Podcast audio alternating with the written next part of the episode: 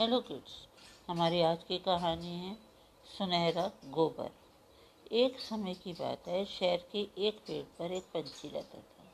वह पंछी बहुत ही खास था, क्योंकि जब कभी भी अपना मल त्यागता था तो वह ज़मीन में गिर कर सोने का बन जाता इस तरह के पंछी के बारे में ना तो कभी किसी ने सुना था और ना ही कभी किसी ने ऐसा पंछी देखा था। शहर के किसी भी व्यक्ति को इस बात की खबर नहीं थी वहाँ एक ऐसा पंछी भी है। एक दिन उस शहर का एक मुसाफिर चलते चलते थक कर उस पेड़ के नीचे रुक गया, ताकि वह थोड़ी देर आराम कर सके। जब वह आराम कर रहा था, तब ऊपर बैठे पंछी ने सोचा कि क्यों ना इस व्यक्ति की थोड़ी सहायता की जाए। ये सोचकर पंछी ने उस व्यक्ति के बाजू में अपना मल त्याग किया। जैसे ही उसका मल ज़मीन पर गिरा तो वह सोने का बन गया ये देखकर वह व्यक्ति हैरान हो व्यक्ति ने उस सोने को उठाया और उसे लेकर खुश हो गया। अब उसके अंदर लालच बढ़ने लगा। ऐसे में वह पंछी को पकड़ना चाहता था। पंछी को पकड़ने के लिए उसने पेड़ पर एक जाल बिछाया और उस पंछी को पकड़ लिया।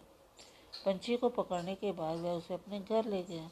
घर ले जाकर वह इस बात का इंतज़ार करने लगा कि कब वह पंछी अपना मल त्यागेगा और इससे उसे सोना मिलेगा। ये सब सोचते सोचते उसके एक दिमाग में एक दूसरा ख्याल आया।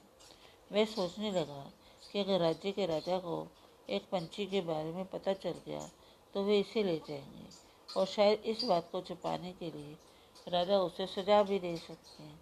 इस कारण वह व्यक्ति पंछी को लेकर जाकर राजा के सामने प्रस्तुत कर दिया। राजा के पास जाकर उस व्यक्ति ने बताया कि ये पंछी आम पंछी नहीं है, बल्कि एक खास पंछी है।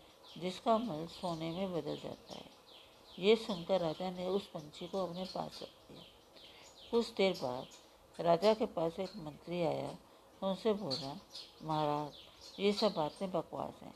क्या आपने कभी सुना है कि कोई पंछी सोने का मल त्यागता है?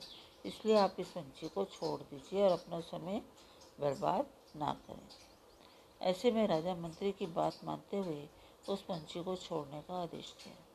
जैसे ही पंछी उड़ने लगा, तब उसने दरबार में अपना मल त्याग दिया और उसका मल फर्श में गिरते ही सोने का बन गया। ये देखकर राजा हैरान रह गया।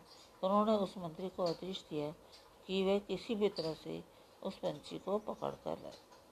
उड़ते उड़ते पंछी ने कहा, मैं बेवकूफ़ था जो उस व्यक्ति के सामने अपना मल त्यागा और वो व्यक्ति बेवकूफ़ था जिसने मुझे राजा को दिया।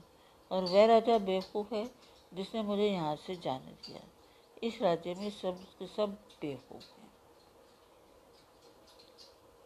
और इस कहानी से हमें ये शिक्षा मिलती है, हमें कभी भी दूसरों की बातों में नहीं आना चाहिए।